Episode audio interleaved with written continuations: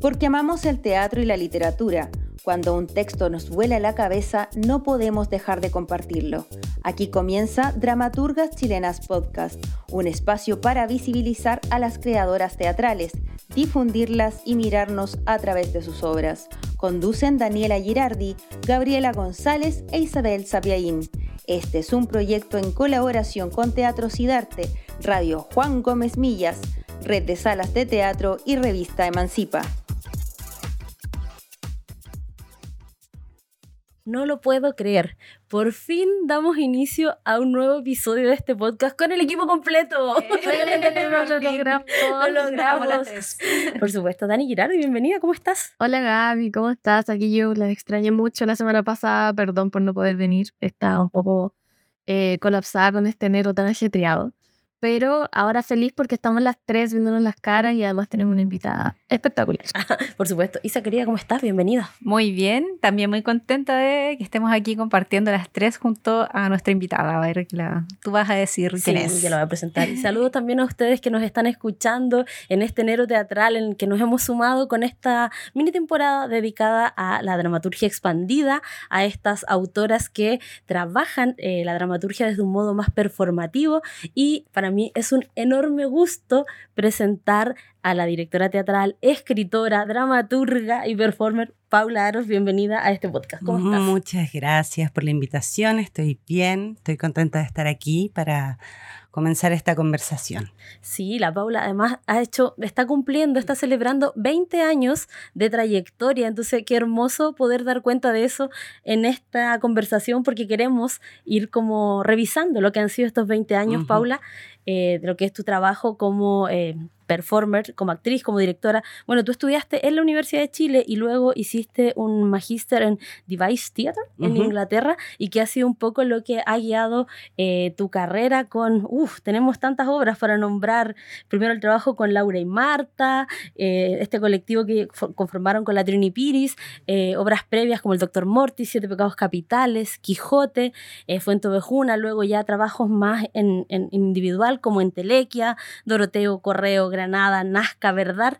Y Nazca y Verdad son dos em, trabajos que están en cartelera en este enero teatral, así que vamos a estar conversando también de eso para que si se interesan puedan ir a ver estas experiencias que están sucediendo en este mes. Gaby, yo tengo una pregunta. ¿Alcanzaremos a hablar de toda esta carrera de Paula en solo una hora. Intentémoslo, intentémoslo.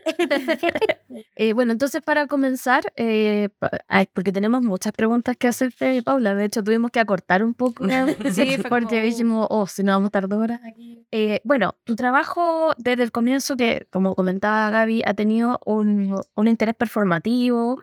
Y eh, en cuanto a eso, si nos puedes llevar hacia el pasado, cuando tú estudiaste, eh, ¿cómo fue eh, para ti la experiencia de estudiar en, la Escuela de Teatro de la Chile?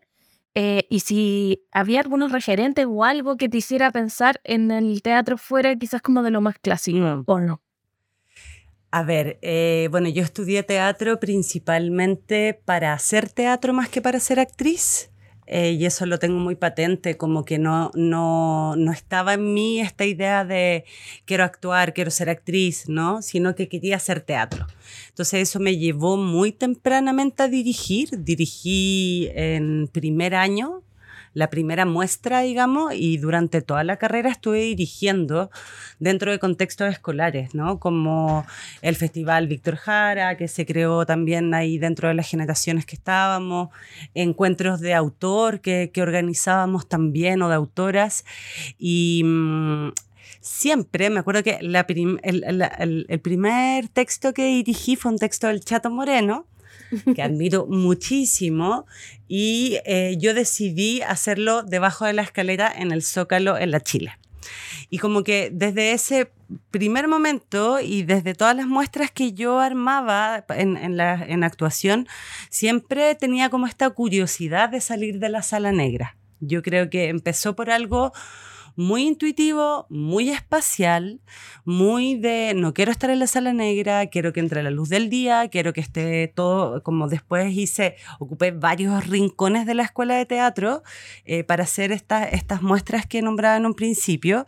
Y claro, como, eh, bueno, más aún en ese entonces, a finales de los años 90, 98, 99, 2000, la escuela era bastante convencional. O sea, yo creo que lo más contemporáneo fue harto, ¿me entendís? Que es como 1920. Entonces, como que, claro, yo creo que estaba más en lo que yo observaba que estaban haciendo mis compañeras y compañeros más, más grandes, ¿cierto? Que estaba el Chato Moreno, estaba la gente de la María también, la Ale von Hummel, el, el Alexi. Em, algunas profesoras, ¿cierto? Como la Pali García, la Viviana Steiner, eh, el Rodrigo Pérez, eh, y como que ahí iba observando como cosas más contemporáneas, eh, pero yo siempre tomé esta decisión de estar afuera y tuve el, cuando tuve el semestre cuando vimos Brecht cuando vimos Bertolt Brecht que me tocó en cuarto año fue como oh Aquí encontré algo como que él está hablando del extrañamiento, ¿cierto? Del público, etcétera. Y eso como que me marcó mucho, pero también estamos hablando de principios del siglo XX, o sea, eh, y en ese año al final yo eh, postulo un fondart que fue el fondar de Dr. Mortis, eh, y lo ganamos.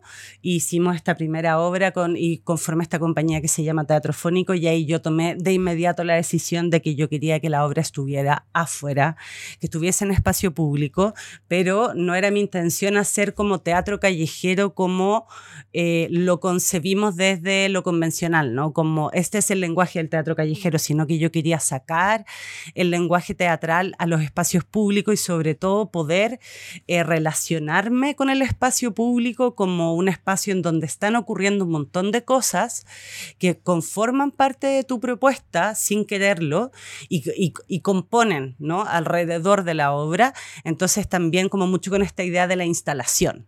Em, que también fue, ponte tú una, sí, eso, bueno, la, la, Pali García, que ahora es muy bonito porque estoy trabajando con ella, la estoy dirigiendo y ella fue mi profe, eh, y ella no, claro, ella nos, nos pasó instalación también, entonces por ahí también hubo un poco de arte conceptual, etcétera. Y bueno, yo había estudiado un año antes literatura, en la católica y estaba muy pegada como con eh, la, la, el correr del consciente, ¿no? como la escritura más libre eh, desde la poesía, eh, conocía el fluxus, entonces como que siempre hubo como, como una, mm, un camino, un observar medio como vanguardista ahí, ¿cachai? Desde las vanguardias históricas estoy hablando, ¿no? Y bueno, ahí conformo esta compañía, hacemos estos tres trabajos, que es Mortis, Siete Pecados y, em, y Quijote, y ahí decido irme al máster. Y claro, creo que fue la mejor decisión que pude tomar porque sin saberlo, todo esto muy intuitivo, o sea, como también agradeciendo un montón azar. Al, al azar de la vida, porque yo sabía que quería ir a Inglaterra, pero sabía que no quería ir a Londres quería como vivir esta experiencia de no vivir en una ciudad. Y encuentro esta escuela de arte y veo, claro, que es una escuela de arte contemporáneo, pero tampoco estaba tan, eh, o yo no lo entendí en ese minuto, como tan explícito que era una escuela de arte contemporáneo. Entonces, cuando yo llegué, efectivamente, todas las bibliografías eran desde 1920 en adelante y una cantidad de referentes, de teorías, de, o sea, como todo lo que sabían mis compañeras y compañeros era impresionante, yo no sabía nada, me metí a la biblioteca a mirar, mirar referente, ya también entender de que había todo un siglo que efectivamente yo no, no, lo conocía. ¿cachai? Como que conocía, o sea, obvio, uno sabe que hay nociones, tú sabes que está el surrealismo y todo, pero desde las artes escénicas eh, todavía era muy convencional, ¿cachai? Era muy convencional, muy basado en el texto. Y claro, yo llego a esto que se llama device theater, que es como se traduce literalmente teatro de ideas o teatro ideado, que en el fondo eh, plantea de que la obra escénica comienza desde una pregunta de investigación, comienza desde un tema, ¿cierto? O puede comenzar de un texto, pero no para montar el texto, sino para tomar alguna pregunta que el texto está planteando o algún personaje y tú a partir de eso realizar una investigación tanto teórica como en terreno como escénica que te lleve a la escritura de ya sea un texto o de un montaje, e ir escribiendo de alguna forma la obra mientras la vas montando, ¿no? Que fue lo que yo empecé a hacer. Y ahí entonces, eh, como topándote con todo eso nuevo, que implicó como un gran cambio con respecto a, a lo visto en el pregrado, igual. Total. ¿Cómo, o sea, se nota que fue como súper importante para, para, el trabajo que fuiste haciendo después y que has ido desarrollando hasta ahora con, ya con, estas últimas obras que vamos a poder ver. Eh, ¿cómo, ¿Cómo sientes tú que impactó para ti esos estudios? Impactó mucho porque finalmente yo llegué a encontrarme con algo que intuitivamente ya estaba buscando, pero con la sistematización de, no de la metodología, porque finalmente la metodología cada artista la construye. ¿Cachai? Pero sí había una sistematización muy teórica, que es algo que también, eh, bueno, se, se, habla mucho como dentro de, de, la academia, de que, por ejemplo, eh, no sé, pues nosotras las latinas a nivel de artes escénicas tenemos un montón de práctica, como que tú puedes llegar y resolver algo con un masking tape, ¿cachai? y que, y que en, en las universidades europeas no hay tanta práctica y hay mucha teoría y hay mucho conocimiento intelectual y, y sistematización de los conceptos, ¿cachai? Entonces, por ejemplo, yo llegaba, yo trabajaba con un tutor maravilloso, David Williams, y eh, yo le decía una idea y él me decía, ah, es que eso se llama ¿Me entendís? Como, y está en este libro, en este libro, en este libro y en este libro, y está este artista, este artista, este artista. Y no eran solo artistas del 2000, o sea, estamos hablando, o, por supuesto, de 1920, Bauhaus, Fluxus, etcétera, ¿no? Como, eh, entonces, cuando yo veo esto y digo, ah, entonces, no esto que, esto no son como ideas súper locas, ¿me entendí? O de, hippie.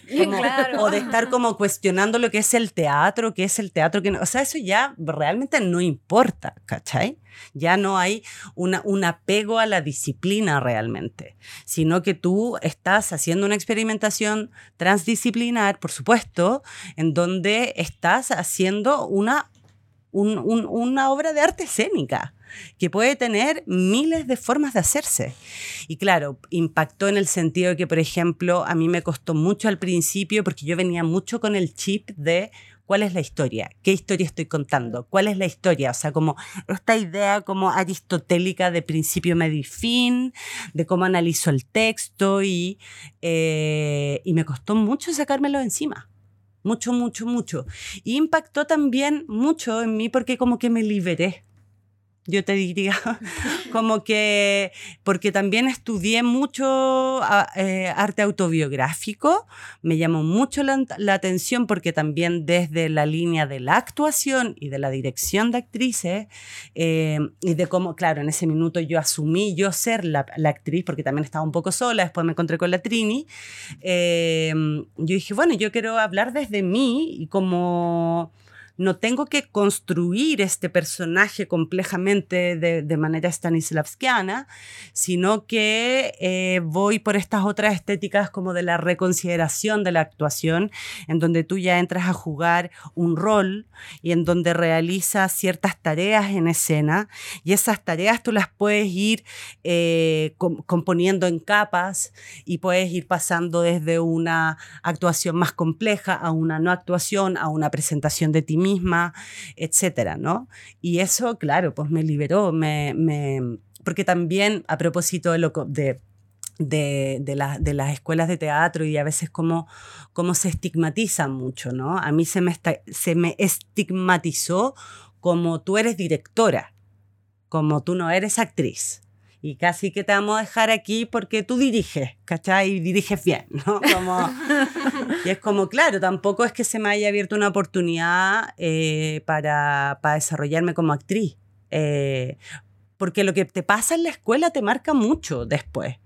Entonces creo que para mí tuvo como, como que fue un gran alivio y me sentí muy libre de que yo podía hacer una obra de lo que quisiera de que si yo encontraba que esta agua eh, y esta botella eh, merecían una pregunta, yo la podía poner ahí. ¿Me entendí? Y que no había que encontrar una gran idea o un gran texto para montar. Una gran historia. Una gran historia, ¿cachai? Un gran personaje. Y eso eh, ha sido hasta el día de hoy también porque es algo que enseño en las clases.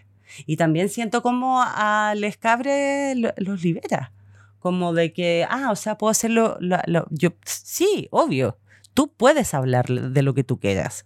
Si en el fondo es más el cómo lo vas a hacer, cuando estamos hablando de dirección, eh, que el qué. ¿Me entiendes? Como no hay un, un, tema más importante o menos importante que otro, sobre todo en estos tiempos, en que está como casi que el mundo encendiándose y acabándose alrededor de nosotros en cada momento, en un, en un eterno bucle, ¿cachai? Entonces, evidentemente, eh, es la experiencia y el cómo tú la compones la que, la que hace más sentido que voy a contar la gran historia de tal personaje, desde mi punto de vista muy personal, por supuesto.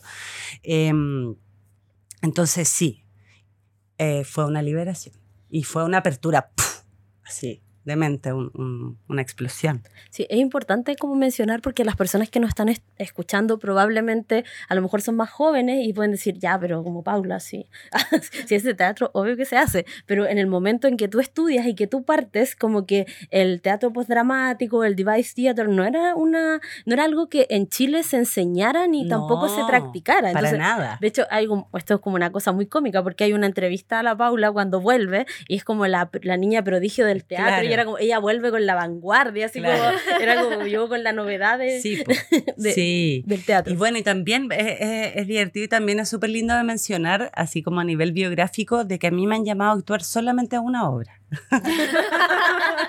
en todos mis 20 años.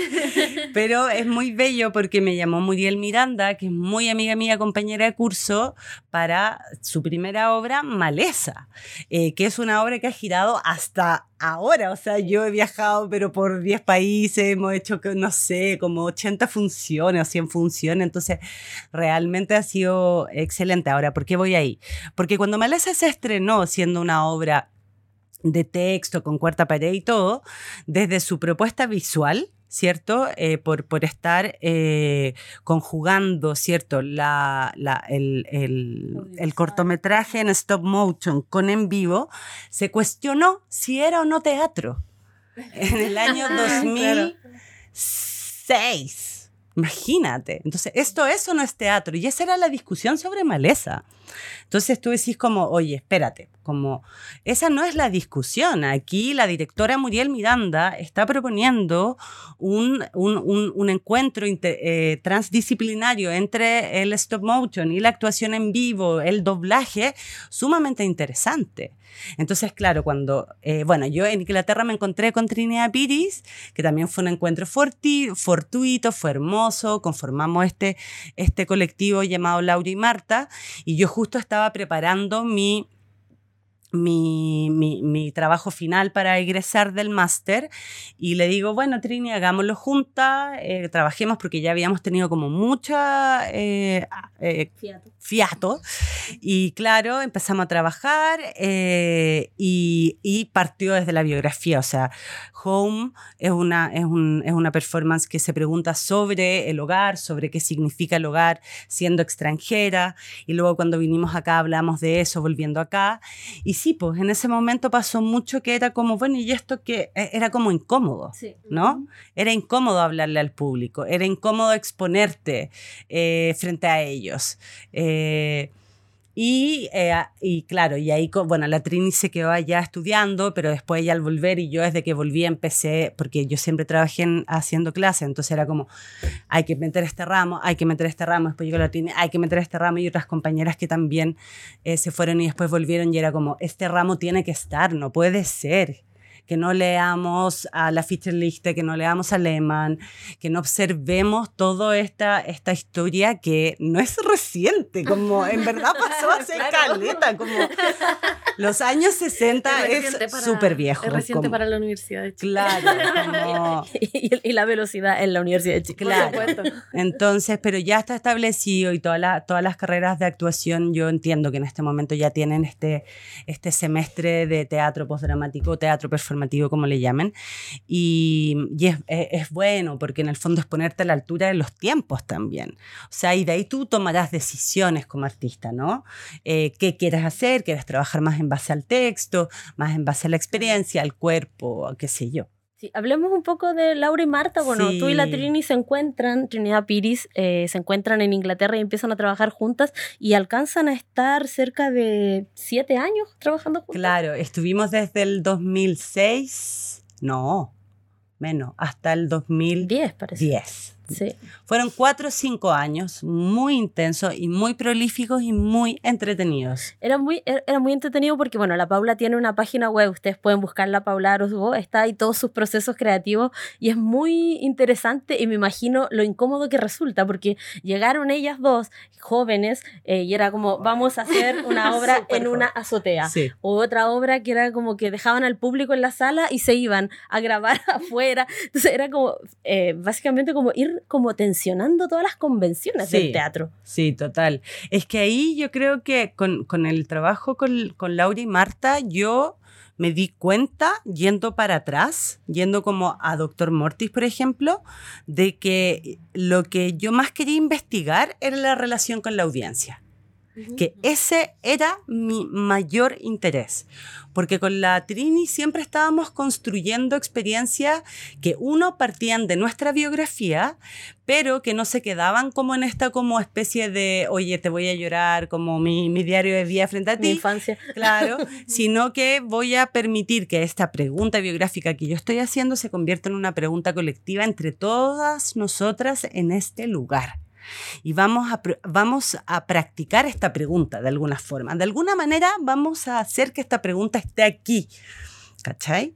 Eh, como experiencia con el público.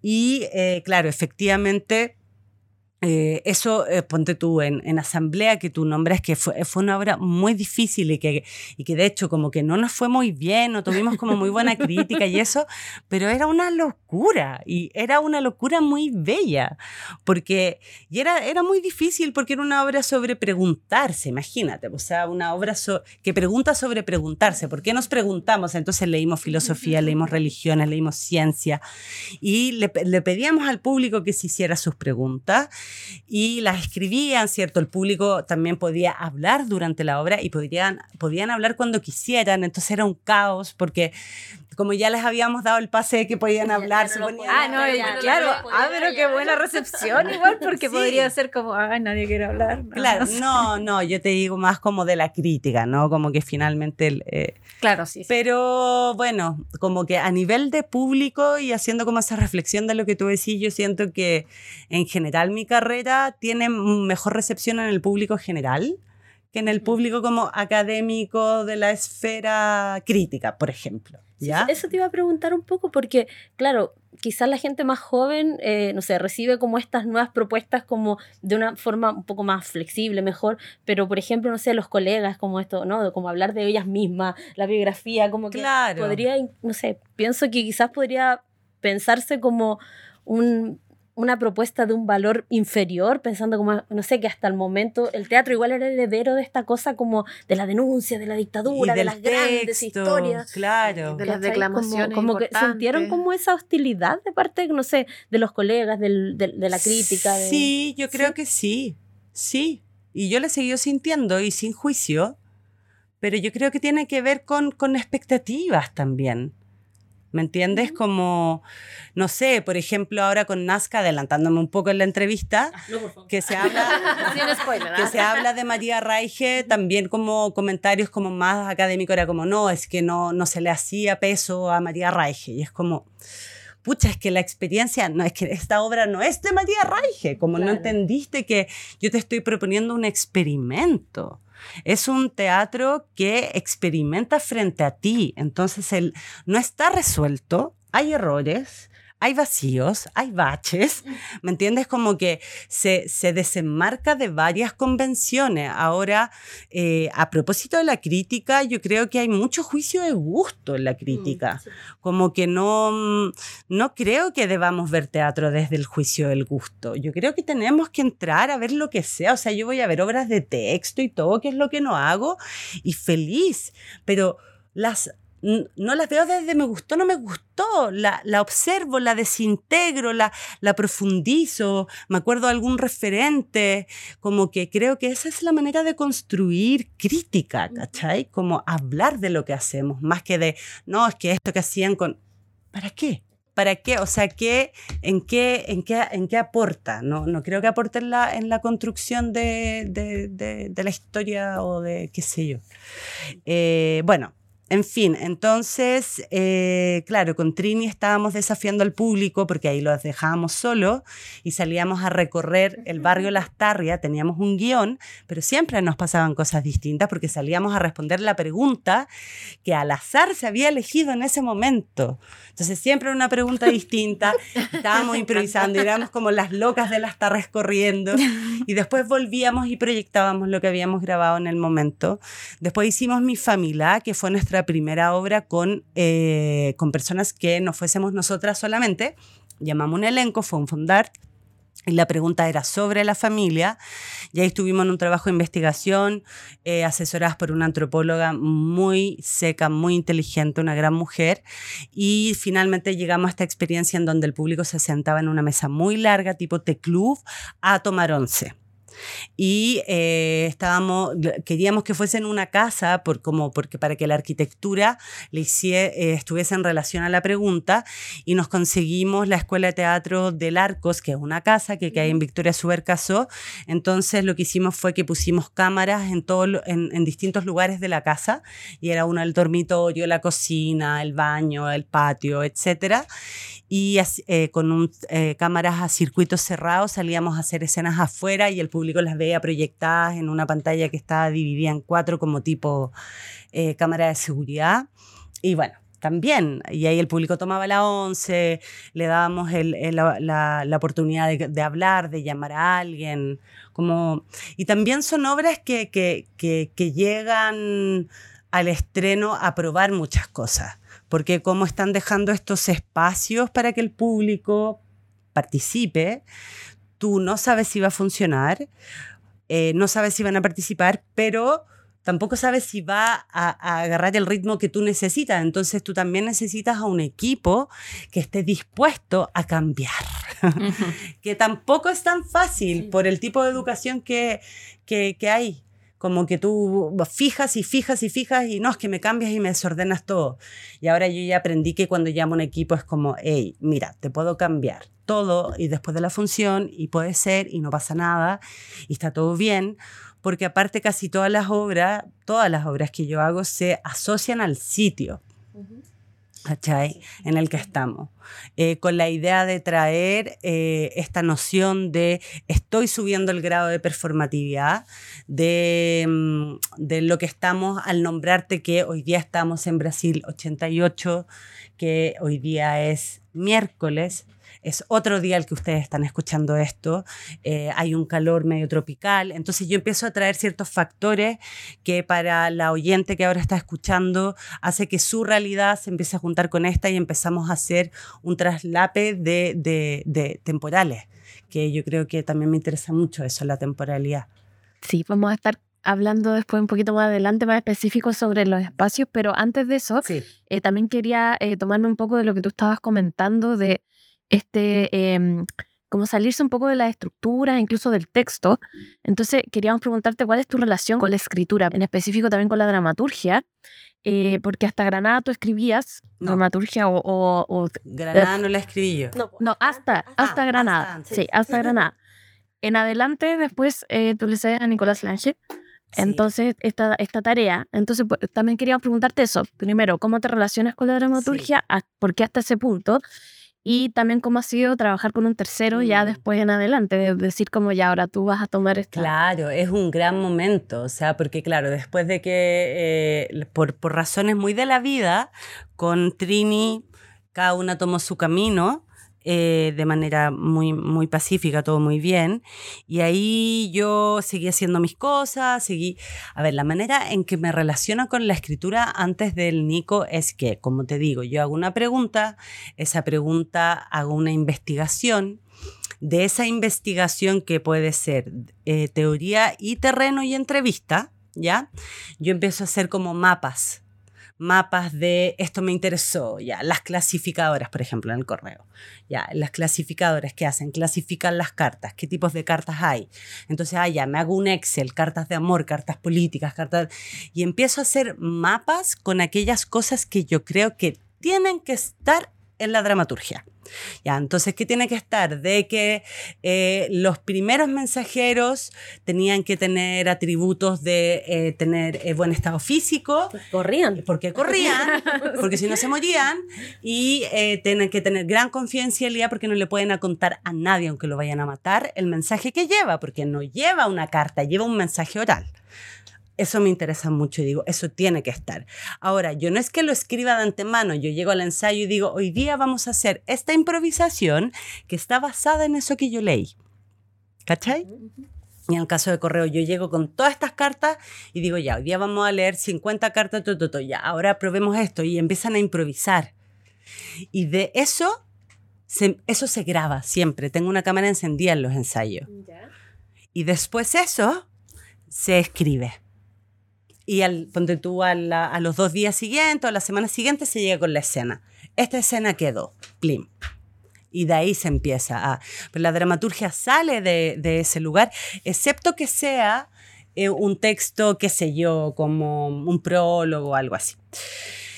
Ahora, ¿qué pasó? Ah, Granada. ¿Qué, lo que queremos saber. cuenta, niña, cuenta. Y que es muy loco, porque en verdad yo no tenía, o sea, yo no no tenía ninguna intención, ¿me entendís? Como que, no sé, Fuente Ovejuna y la... y el Quijote fueron comisionadas por el Teatro Camino, por el Tito Noguera, y él me pidió reescribir estos clásicos, pero hicimos una investigación con él, Fuente Ovejuna la reescribí en décima, eso fue una locura, una locura esa, esas décimas, y no tenía como intención. Y cuando vino Granada, que Granada tuvo muchas, eh, muchas mutaciones porque fue un proyecto que, que quedó en la, mm, en, la programación 2020 de GAM. Entonces vino la pandemia que a todas nos pasó que todos los proyectos mutaron mucho, eh, los que estaban programados para el 2020. Y yo quería trabajar con alguien eh, que, estuviese como en los ensayos tomando nota, o sea que hiciésemos el mismo proceso. ¿Ya? Que yo les acabo de contar, pero que en vez de yo estuviera con la cámara y todo eso, ya estuviese la cámara, pero y que en vez de yo llegar a traspasar o el asistente de dirección, que fuese una dramaturga o un dramaturgo que estuviese en sala haciendo eso. Y ahí de la nada, un día en pandemia, en el, en el, en el balcón, así como mm, mirando el cielo, dije, ¿y el Nicolás? Y se me, ¡pop!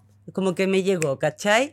Y dije, ah, ya, sí, puede ser. Hice un par de llamadas, hay gente que había trabajado con él, como, oye, ¿qué onda el Nico? No sé qué. Y el Nico fue mi alumno. el Nico fue mi alumno en la escuela de teatro. Y, eh, y, nos habíamos encontrado como en fiestas. Y siempre que nos encontrábamos, conversábamos de poesía. Porque yo, mi carrera artística partió en la poesía. Entonces, y también yo creo que eso tiene que ver un poco como, con esta mente media recortada, con esta cosa más híbrida, como de no la historia, sino la imagen, la atmósfera, ¿no? Yo amo mucho la poesía. Y por eso me gusta dirigir, tal vez por el tema de la lírica y de cómo van los ritmos y dónde corta, bla, bla. Eh, y hablábamos de poesía y de las palabras y, y dije, ya, ok, y ha sido, un, ha sido una bomba la cosa, porque hemos hecho tres obras en dos años. Pues, Súper potente. Y una en pandemia. Y una en, una en plena, plena, plena confinamiento pandemia. O sea, Granada fue absolutamente pandémica. Con Nico no nos vimos en meses, era todo, todo por videollamada. Y fue muy bonito ahí porque, eh, claro, yo le dije, o sea, yo no quiero que tú me escribas una obra. Sea, eso es lo que menos quiero en el mundo. Yo llevo investigando esto desde el 2018, cuando empezó la revuelta feminista. He leído mucho, tengo una idea y te quiero traspasar toda mi investigación y quiero que, y ahí el mapa yo ya lo tenía, era como yo quiero que esté esta idea, esta idea, esta idea, esta idea, pa, pa, pa, pa, pa. Yo llegué a, a la idea de Granada porque me leí las tesmoforias de Aristófanes que es una comedia de... Entonces, es lindo eso de este, de este dramaturgia expandida que tú le llamas, de que yo puedo empezar de un texto, pero yo no monté las tesmoforias de Aristófanes porque no es mi intención, pero la estuve revisando durante meses y te la puedo contar entera y, y, contar muchas cosas. Me encantaría que alguien la montara porque es súper especial. Eh, entonces, ¿qué pasó? Que el la colaboración con Nico ha sido muy de proceso creativo. ¿Me entendís? No ha sido como, tengo esta idea, él escribe, eh, me la muestra. Yo le digo sí, le digo no. Sino que es como de que vamos creando juntas. Yo le digo, no, es que mira, me leí esto de la Rebeca eh, Solnit y hablamos de Perséfone, ah, entonces esto, ya, entonces pa. Y él va escribiendo cuando vamos hablando. Ni siquiera es que se retraiga a escribir, a veces lo hace pero ha sido, eh, y, también como es muy biográfico, yo le cuento mi vida completa y él la transforma, y como es poesía, a mí me empezó a, vibrar todo con lo que él escribe, aparte que escribe muy lindo. Sí, es que me encuentro que es, es como una asociación muy, como muy cercana, muy íntima, sobre todo por cómo es el proceso, que porque hay una investigación que tú le traspasas, le compartes, él por el otro lado como que se suma a este proceso de trabajo, llega con una idea, entonces como que funciona es como, ah, alquimia casi. Ha sido súper alquímico, ha sido súper alquímico y Granada fue muy potente, muy bonita, la estrenamos en, en, en plena pandemia en febrero del 2021 con 100 personas en un, en un monte en la cuarta región en Ovalle eh, y que, que, esta obra que cuenta la historia de, de Perséfone y la violación y, y, nada, como que... Y ahí, por, por ejemplo, como que con correo yo siento que a nivel de esta investigación de participación, que yo cuando, cuando terminé la colaboración con la Trini, yo dije, ya, yo estoy buscando esto. Como yo sé que estoy buscando que el público viva una experiencia y poder transmitirles a través de una acción la pregunta que yo les estoy haciendo, más allá de la historia que les estoy contando.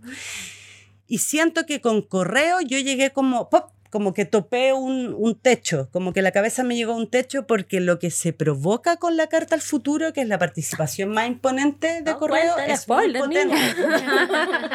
ya, por Dios. No importa, pero Claro, pero es que lo que pasa es que, es que la escritura me dio la oportunidad porque, porque la carta tiene una condición temporal muy, muy, muy atemporal para nosotras, pues muy distópica. Si finalmente ahora estamos mandando mensajes y no están llegando y el ticket y lo instantáneo y todo, esperar una carta, sentarte a escribir una carta, esperar que te llegue y que esos dos tiempos se junten es muy power. Entonces después de correo yo dije ya, ya logré algo. ¿Cachai? En donde el público, en donde los, perdón, en donde el elenco estaba muy frontal, en donde había una relación también como con, como con hablar un poco didácticamente de lo que, en lo que estaba. Me dije, quiero entrar en un ámbito un poquito más poético. Sí, fue todo muy, como la vida, porque finalmente es muy así cuando la miráis de afuera, como quiero entrar, me, empecé a pensar que quería hacer coreografía, como no, quiero meterme en algo más poético, esto está muy didáctico, como en la autocrítica que uno se hace. Y ahí llegó el Nico, y era perfecto porque era la poesía que yo estaba buscando. Y, em, y precisamente Granada llegó a esta idea de, em, también por tema pandémico, pero estéticamente también era eh, eh, una decisión bien bonita, en donde como no podíamos ensayar mucho y estaba como este rollo de juntarnos a ensayar y aparte que yo me fui a vivir al sur, tampoco podía estar viniendo todo, estar mucho tiempo acá, eh, el público escucha todo el texto a través de audífonos, sentada, sentados a mucha distancia de donde está ocurriendo la escena. Y eh, la voz que te va narrando la historia que es mi voz de narradora más algunas voces de los personajes, que son las actrices y los actores que están en escena, eh, te va contando la historia y te va cuestionando si lo que estás viendo es tal o no. Que tiene que ver uno con la distancia, porque si tú estás lejos yo no puedo ver bien si tu tatuaje es un faro o es una rosa. ¿Me entiendes? ¿Qué es lo que sucede con la palabra de la mujer cuando hay violencia, no? Que no eh, no, no, no, no hay una, una aceptación y una creencia de su voz. ¿no? La voz de la mujer ha sido muy cuestionada a lo largo de la historia de la humanidad. Entonces, esa es la, como que hay, ah, esa es la metáfora que se hace a nivel espacial. Y, y, en ese caso, en esa obra, no hay una participación del público directa. Eh, el elenco está en un código mucho más cuarta pared porque está haciendo esta coreografía ya lejos de ti. Eh, pero el hecho de tener los audífonos acá y que desde el texto se te diga, ¿qué está haciendo? ¿Qué tiene en la mano? ¿Tiene un arma? ¿Tiene una bolsa de pan? Como es la voz la que está entrando en la mente tuya para preguntarte cosas y para que tú te vayas cuestionando también como por qué el patriarcado está tan camuflado en todas nosotras y nosotras, porque finalmente está camuflado eh, como un papel tapiz nomás. Paula, antes de, pasar a, como a, indagar más en, el público, quería volver a lo del espacio, por lo que decía la Dani antes. Eh, también a propósito de algo que dijiste recién, que era como esa cosa espacial que hay en Granada. Eh, en muchas de tus obras, si es que no en todas, eh, el espacio es como un, elemento como súper importante que, es mucho más que el lugar en donde se hace la obra, sino que es, es parte de la obra como el correo, que ocurre en el edificio central de Correos de Chile y en el GAM. O también, no sé, pues pensaba ahora en Granada, que fue en ese campo cerca de Valle, como, eh, como ¿Nos podrías como contar más como, mm. cómo entiendes el espacio, como más allá de, no sé, que, es algo que es mucho más que una función sí, total. en la escena? Yo, bueno, como, y ahí volviendo como a, esta, a este camino que hicimos de la escuela de teatro, eh, como te decía en un principio, fue muy intuitivo y, yo cuando estaba en una sala en la escuela me metía a las salas blancas. No me gustaba la sala negra, como que no quería que fuera negra. Afuera de la sala teatral. Claro, quería que fuera blanca, quería que entrara la luz del sol. Como hay un tema con eh, lo vivo, ya que después, claro, yo leí todas estas performance studies que hablan como del arte y la vida, ¿no? Y bla. Eh, que es como, como si yo dejo la ventana y no la tapo, pueden pasar cosas que no están bajo mi control. Porque el viento va a mover la palmera y, va, y esa palmera moviéndose va a entrar a escena. ¿Me entiendes? O si estamos en un espacio ya netamente público, como este campo o, o, eh, la, Plaza de la, de la, Constitución, donde estuvo Mortis. O la Plaza de la Constitución, donde estuvo Mortis, ¿cierto? O el, el, el patio del Instituto Nacional, donde estuvo Nazca, eh, o la explanada de Matucana, donde vamos a estar ahora, ¿cierto? Eh, tú lo que haces, a ver, es que en el fondo tiene que ver con un tema de diseño también, porque tú puedes estar ahí y puedes obviar lo que está pasando ahí. Entonces hay algo que yo siempre eh, hablo, sobre todo en las clases, que tiene que ver como cuando tú tienes una mesa de luces, donde tienes como eh, los, frontales, ¿cierto? El cenital, tenés como, tú nombras dónde están los focos. Yo siempre digo que hay un dimmer que, que se llama el verbo evidenciar. Tú puedes evidenciar el contexto vivo de lo que está pasando y puedes ir subiendo ese dimmer, pero tú puedes tener el evidenciar el espacio, evidenciar el tiempo, evidenciar la sonoridad, evidenciar la corporalidad del elenco. ¿Y qué es lo que evidencias? Evidencias aquello que no está construido. ¿Me entendí? Es como, hay una, hay una cita súper como eh, de un texto que ahora no me acuerdo, pero es como cuando un actor súper realista está como en este personaje increíble y de repente empieza a hacer un gesto como con la lengua y se saca una un pelito de la, de la boca, ¿cachai? Y ese momento pasa a ser como el momento más eh, lúcido del actor. Y en verdad se estaba sacando un pelo de la lengua, ¿me entendí? Porque ese momento es muy vivo. Entonces, yo como directora lo que hago es que hago, subo los dimmer. Entonces, el espacio, por supuesto, eh, y porque, no sé, amo los espacios, amo, amo, amo las instalaciones, las intervenciones. eh, me gustan estas instalaciones escénicas en medio de espacios públicos. Me da como, me gusta entregarle al público esa poesía en lugares que tal vez conocían de una forma y ahora lo pueden conocer de una totalmente distinta. Eh, y claro, por ejemplo, cuando cuando estoy en un teatro, como es el caso ahora de Verdad, eh, lo que hago es que tomo el espacio del teatro y lo expongo. Entonces, expongo las butacas, ex- eh, pido que no aforen o que no haya afore atrás eh, para poder iluminar este espacio en el que estamos. Lo que yo estoy haciendo es contextualizar. Es como cuando em- empiezo a hablar de, de, de- de- de este momento, ¿no? Y empiezo a, a evidenciarle a la, a, la, a la persona que está escuchando esto que hoy día no es 24 de enero. Hoy No. día es... Sí, es 24.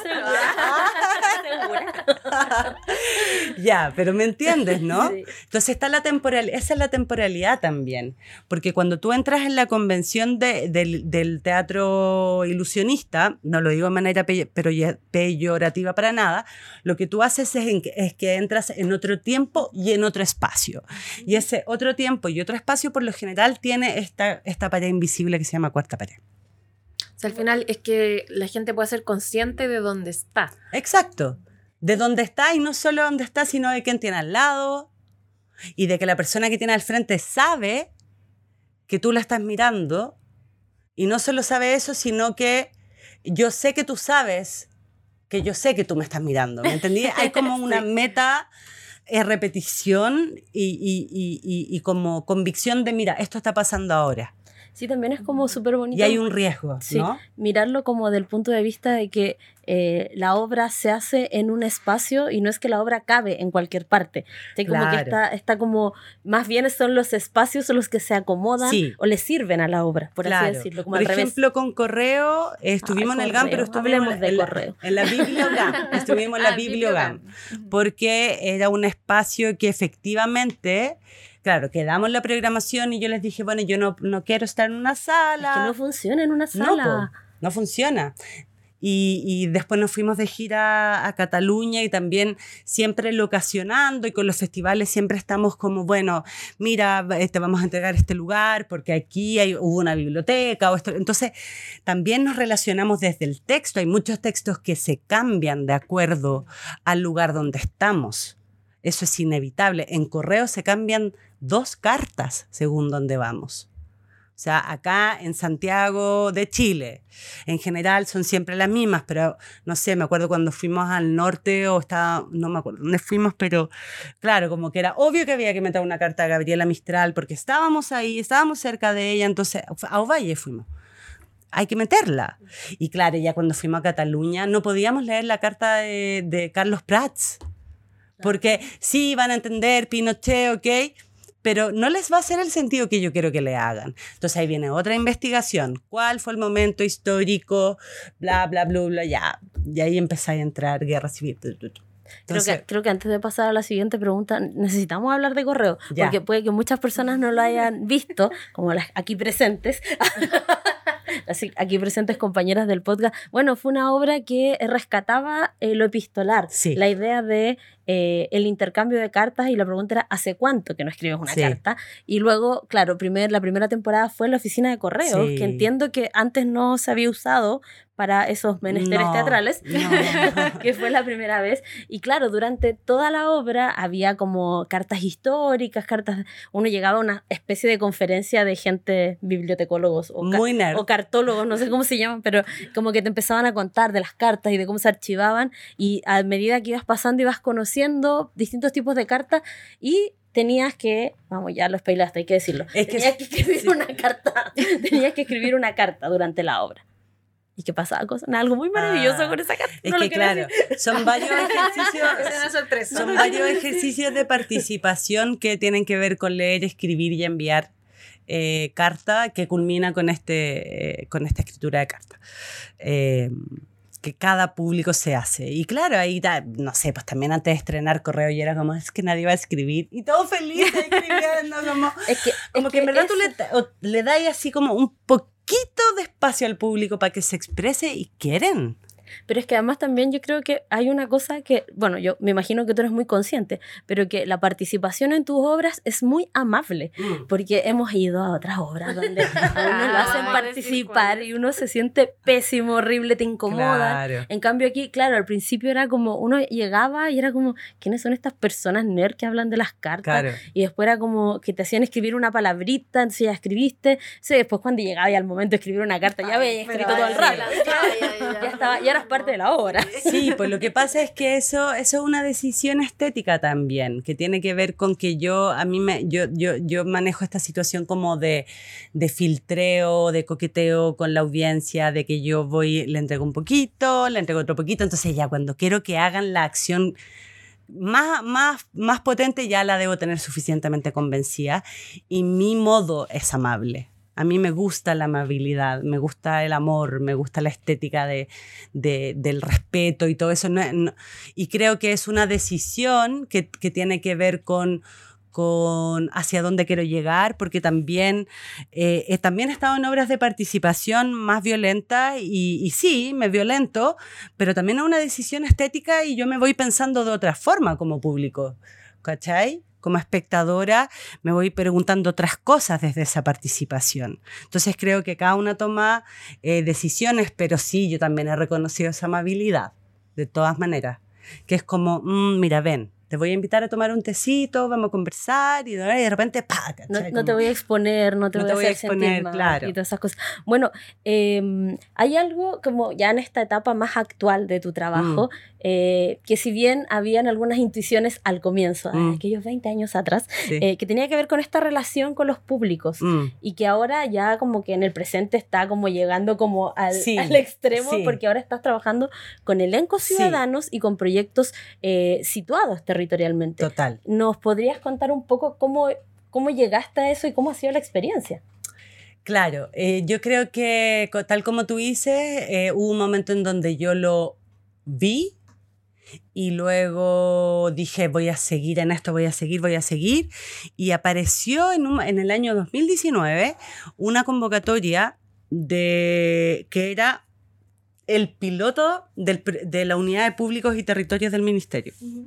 Y ahí había una convocatoria para directores y directoras que quisieran trabajar con un elenco ciudadano con temáticas territoriales. Yo postulé y quedé.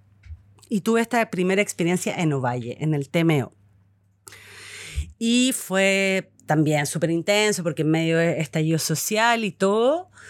Eh, y trabajé con, con personas mayores principalmente, trabajamos sobre la maestranza y los ferrocarriles, pero también yo integrando como toda esta otra estética mía, ¿cachai? Que también era, también estaba en un teatro. Siempre, todos los elencos ciudadanos son en teatros porque también estos elencos se quieren subir a un escenario, pues, y toda la razón de que vaya el público llena las butacas y todo.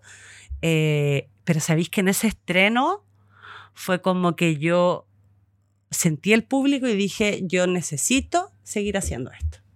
O sea, es algo que no puedo dejar de hacer, porque como que me volvió todo el sentido como más social, no sé cómo decirlo, como que sentí que estaba aportando con algo, como que esas 20 personas que estaban en el escenario y esas 300, 350 personas que estaban en las butacas, les estaba haciendo un sentido muy grande y les estaba haciendo muy bien sentirse parte del evento teatral que es un poco lo que yo les contaba por lo que yo entré a estudiar teatro, como por la situación del teatro, como lo que se genera con ese grupo a mí me llama mucho la atención, con ese grupo de personas.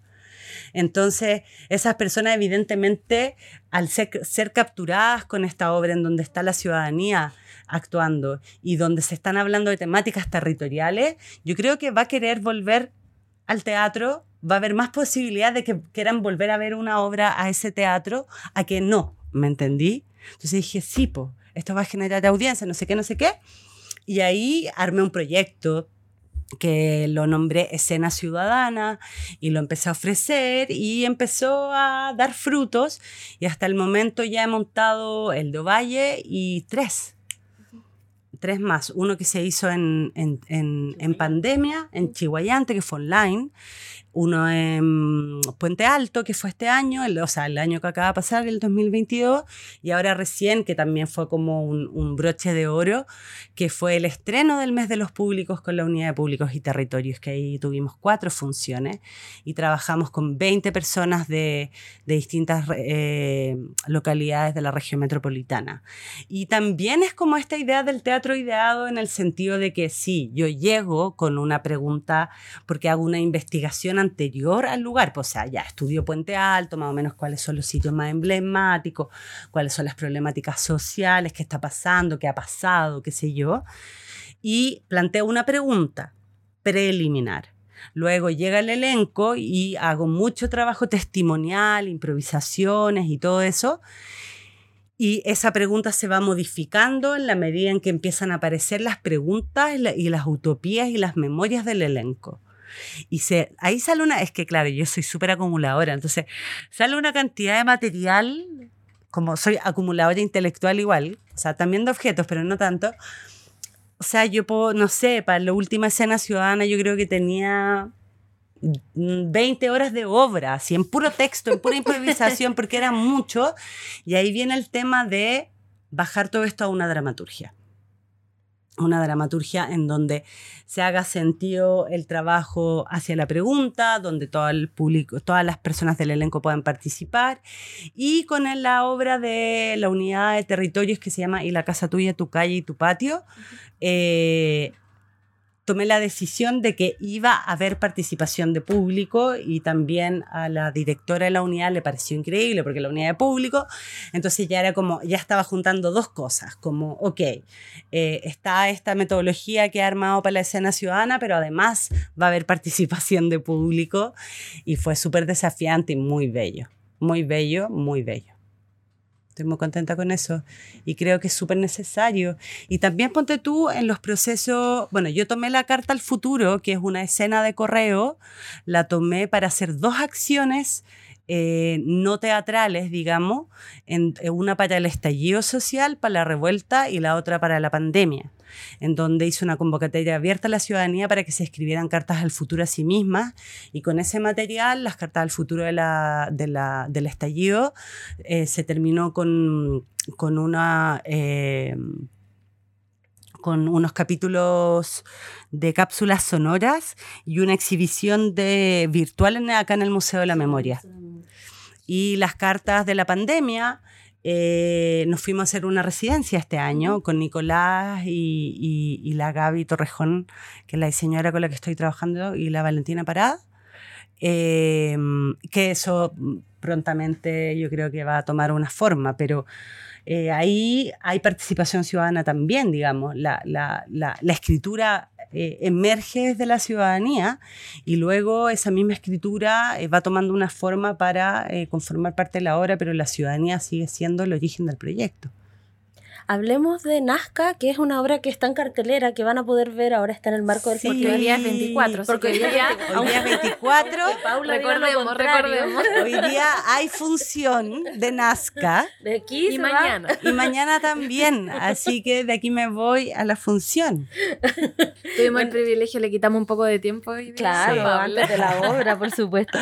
Bueno, Nazca se va a estar presentando en el marco del Festival Santiago Off en Matucana 100. Uh -huh. Y es un proyecto que, bueno, que, que, que habla un poco, es, es, como un, no sé, es como una, una, cosa especial en tu producción, porque habla como de, de la ciencia, de esta cosa sí. de las líneas de Nazca. Sí. Eh, contemos un poco brevemente cómo, cómo, surge esto y de qué va para que la gente sí. pueda ir a verlo. Nazca eh, se estrenó hace un año atrás, ha tenido poquitas funciones, fuimos a Ecuador este año.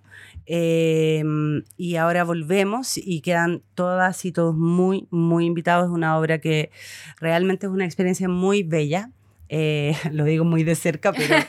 no, pero la premisa es, como los invita a hacer una, una antena máquina, espacial. sí, no, que re- una máquina de observación astronómica Ah, perdón, tomando como Perdóname, perdóname. referente el funcionamiento del observatorio ALMA. O sea, es que ya como uno recibe esa invitación y es como, ¿qué? ¿Qué? Es una obra muy, muy, muy, ¿Cómo muy dijo? loca. ¿Cómo dijo que dijo? No sé qué tengo que hacer, pero bueno. Pero ya. Ah, pero, bueno, Pero me interesa, vamos, pero me vamos, interesa. me Mira, esta obra comienza, eh, es una obra que se pregunta sobre el ciclo de la vida y la muerte, así de grande, pero que parte cuando muere mi madre y nace mi segundo hijo. Ahí parte la pregunta. Yo me sucede eso, empiezo a mirar el cielo, empiezo a mirar la estrella y empiezo como a hablarle a mi mamá y digo, ¿por qué estoy haciendo esto? Como, ¿qué, qué me pasa? Porque me salía de manera muy natural. Y dije, ah, esto lo debe haber hecho la humanidad, yo esto lo traigo en mis genes, o sea, Esto no se me Es- ocurrió a mí. esto no se me ocurrió a mí, esto lo han hecho desde el principio, entonces, sí, ya, voy a leer astrofísica. Y me puse a leer astrofísica para entender un poco. Y ahí llegué, bueno, habían recién salido los libros del Massa y de la, y de la, Teresa de la Teresa Ruiz. Ruiz. Tagle.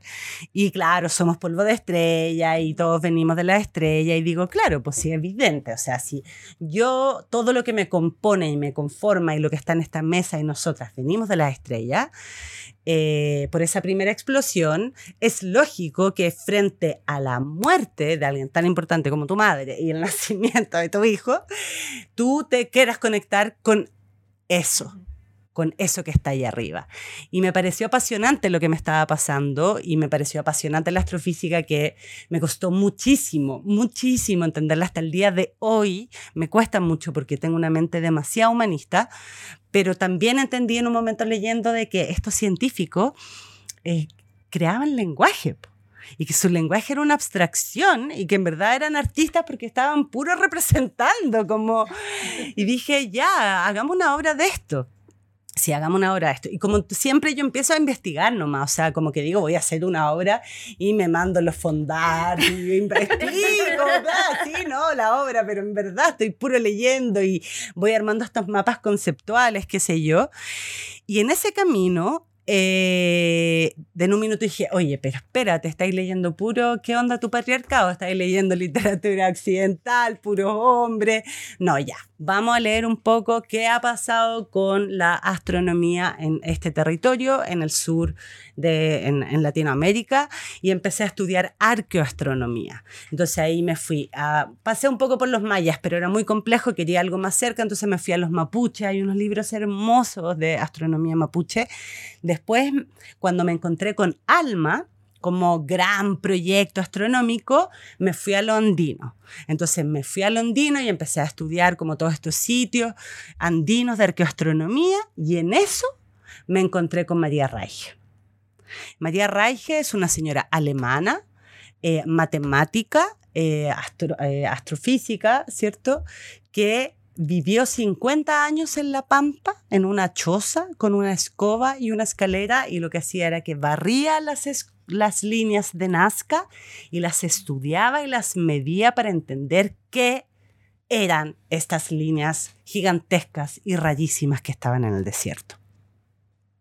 Y me pareció alucinante la señora, o sea, ella le De entregó... todas formas. No, y estamos hablando de, de- estamos hablando de científica. 1950, ¿cachai? O sea, realmente, o antes, antes, o sea, realmente vida dedicada. dedicada y súper feminista en todo caso, yéndose, chao, no estoy ni ahí, científica, dedicada a eso.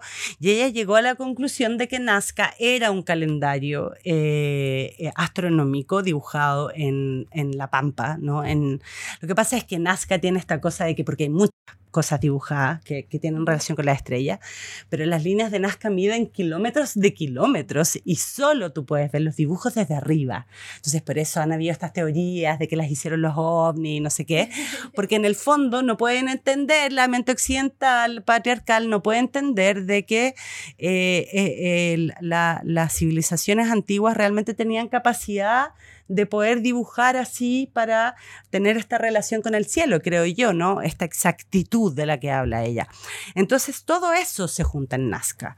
Y lo que yo digo es, ok, ¿cuál es la invitación que yo te voy a hacer? Yo te voy a invitar a ti a partir de esta pregunta que yo me hice sobre la muerte, a em, que tú te conviertas en una antena de alma y que después te conviertas en el computador de alma para que hagas todo esta, este proceso y entiendas la obra. Entonces son cuatro escenarios que están separados por cuatro metros porque las antenas de alma están separadas entre sí. Entonces tú vas con un grupo y es un escenario largo, largo, largo, pero que está, eh, cada escenario está separado por espacios vacíos, por espacios negros, tal como los espacios entre las estrellas, y los actores recorren estos cuatro espacios. Entonces hay escenas que tú mm, simplemente no ves. Pero pasan en simultáneo. Pero pasan en simultáneo. Entonces tú sí escuchas o sí percibes y te distraes. Y es bien loco. Eso no me puede decir. Y después pasaba otra cosa que no les voy a contar porque es el momento más bonito de la obra, en donde se les invita a tomar otra posición. Y a propósito de lo que me preguntaban acerca del espacio, creo que esta obra es la que yo estoy jugando más espacialmente con el público porque le invito a ver la obra desde tres espacios y puntos de vista distintos, que tiene que ver con esta pregunta sobre el universo, que es como, ¿de dónde miro lo que miro? ¿No? Es como cuando me detengo en una hojita chiquitita o cuando miro el todo, ¿no? El todo y la parte, que son preguntas muy filosóficas, pero también muy científicas de, lo que sucede con, qué sé yo, todo este tema nuclear, eh, o sea, perdón, atómico, ¿no? Bueno, cuando, bueno. Yo, yo, que ustedes estaría ya comprando las entradas. Sí, anotando, ya, ya. Nosotras vamos a ir. Ah, Obvio, por supuesto. Queremos ser Nos vamos de aquí. queremos ser anteriores.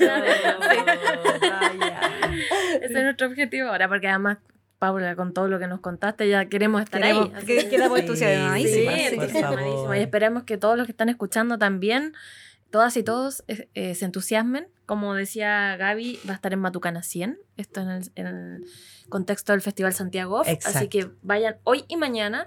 no se lo pierdan porque si no se van a arrepentir. Como, nosotras con la Isa que nos arrepentimos de no haber visto correr. ¿Ven? Paula, y antes de despedirte, eh, vamos a pedirte algo muy especial, como le hemos pedido a todas nuestras entrevistadas, y es que nos den a lo mejor un tipo de de adelanto, papita, eh, que nos puede decir qué se viene ahora eh, en tu trabajo, mm. si es que nos puedes adelantar algo, que podamos contarle después también a, bueno, a todos nuestros auditores y auditoras. Esto es como una exclusiva, una cosa así. Ah. Eso es lo que queremos, saber qué va a pasar contigo, qué es lo que estás trabajando, si nos puedes adelantar algo, quizás hay algunas cosas que no mm. puedes contar, pero no se lo contamos a nadie. Ah, no. Ah. de aquí no sale. Mira, en este momento estoy con... Eh, muchas ganas, estamos con muchas ganas con Nico de seguir eh, trabajando con las cartas al futuro de la pandemia, que ya estuvimos en una residencia. Entonces ahora estamos preparando otras postulaciones a otras eh, residencias en el extranjero que ojalá salgan para que después eso tome forma. Ahora, no sé si va a ser escénica, tal vez sea un libro, tal vez sea una, una instalación, eh, no lo sé. Y tengo eh, a propósito de, la escena ciudadana, eh, tengo muchas ganas, muchas ganas de hacer una obra. Eh, bueno, mis obras parten así, como con imágenes, no, o no sé, es algo muy poco, pero hace tiempo que vengo pensando en un escenario o en que en la escena hay un cuerpo muy viejo, muy arrugado y un cuerpo de una niña o un niño. hacer como cruzar esas generaciones y esos cuerpos. Sí. Ya. Algo me pasa, bueno, soy mamá, estoy en plena crianza. Eh, murió mi madre, bueno, ya hace un tiempo, hace seis años, pero todavía pesa algo ahí como ese tema, ¿no? Eh, de cómo estos cuerpos se van deteriorando, de cómo no hay, no hay noción de la deterioración de un cuerpo en un niño, en una niña. Eh, son preguntas bien profundas, pero que siempre me interesa ponerlas a, disposición de, la audiencia de la manera más experiencial posible. Y eso me imagino, eso me imagino hoy. Nos encanta. No sé en qué va a terminar. Bueno, si termina en una obra, ya saben que lo escucharon primero acá en Dramaturga Chilena. Sépanlo. Súper importante, sépanlo. Bueno, y ahora viene algo que no es una pregunta, Ya. es una solicitud, Ah. en realidad. Como, ¿puede volver correo? por Sí, favor, puede por favor, volver. Sí, va a volver. Va a volver. Eh, Porque yo creo que tengo que súper organizar la retrospectiva y de mi trabajo, porque son 20 años, no es menor. No es menor trabajar 20 años como directora mujer en este país y sostener un discurso, una estética. Y de eso también me he dado cuenta y ha sido muy bonito. Como bueno, yo aquí he estado como y, me, y me he sostenido en los espacios públicos, el sitio específico, el trabajo con la audiencia. Y ahí estoy, sigo estando. Entonces yo creo que voy a estar con una retrospectiva y en esa retrospectiva tiene que estar correo, por supuesto. Pues, pues, si no vamos a protestar. Excelente. Así que yo creo que de todas maneras 2023 o 2024 vamos a estar con correo. ¡Ay, qué hermosa noticia! Podemos decir, vuelve correo entonces. Atenta. Ay, bueno, con esa hermosa noticia, ah, para- para- como fan número uno de correo, Para poder tranquilizarnos. Sí, además para que las chicas la vean porque no, no han tenido ocasión de verla. Cerramos esta entrevista. Mm. Paula, ha sido un gusto tenerte acá, conversar. Igualmente, Les quiero agradecer también como por, por, por la por la luminosidad de plantear la dramaturgia como, como un espacio expandido más allá de la escritura de, de, qué sé yo, una historia que escribo sola. Me gusta y me ha pasado varias veces como que me han dicho, ah, es que tú haces dramaturgia escénica. Y, pero claro, cuando se habla de dramaturgas yo no entro porque finalmente no he publicado, no me he ganado la muestra, no sé qué. Entonces como me, me, me, me provoca mucho amor y me da esperanza de que las cosas están abriéndose ya, ¿no? Como que ya. ¿Cierto? Cierto. Sí. Así, así que nada, pues felicitaciones por estos 20 años. Estaremos muy atentas a todo lo que impliquen las celebraciones de este, Sí. de este número tan importante en, la- en las artes escénicas, sobre todo pensando que eh, la mayoría de los creadores como que, o sea, no llega a tanto Mm. tiempo creando. Es es súper difícil hacerlo, las compañías como Mm. que no pasan de los 5 años en general, Mm. entonces de verdad que 20 años es harto, así que estaremos atentos para compartir con nuestros auditores y auditoras todas las funciones, todo lo que se venga, así que de nuevo muchísimas gracias por estar acá Gracias. y esperamos como volver a encontrarnos en otra conversación a propósito de otra obra, Ay, quizás. Sí, Ojalá, sí. ojalá, sería hermoso. Volver. Sí, Y, y a usted, y a ustedes los auditores les contaremos cómo nos fue siendo antenas, antenas de a alma. Vamos a contar a través de las redes. Claro, vamos a contar a través de las redes sociales. Así que nada, pues cerramos, chiquillas. Isa, Dani, nos vemos. Y con ustedes nos encontramos la próxima semana en el episodio final de esta temporada de verano. Ay, sí. Vamos a estar conversando con Pilar Ronderos de la Laura Palmer, también teatro documental y biográfico, así que no se lo pierdan, ¿ya? Cuídense mucho. Chao, chao. Finaliza Dramaturgas Chilenas Podcast. Nosotras iremos a recargar energías porque seremos persistentes, inclaudicables y estridentes para despertar en ti el interés por estas autoras y sus textos. No te pierdas nuestro próximo capítulo. Producción Lía Arenas. Música original Sean Moscoso.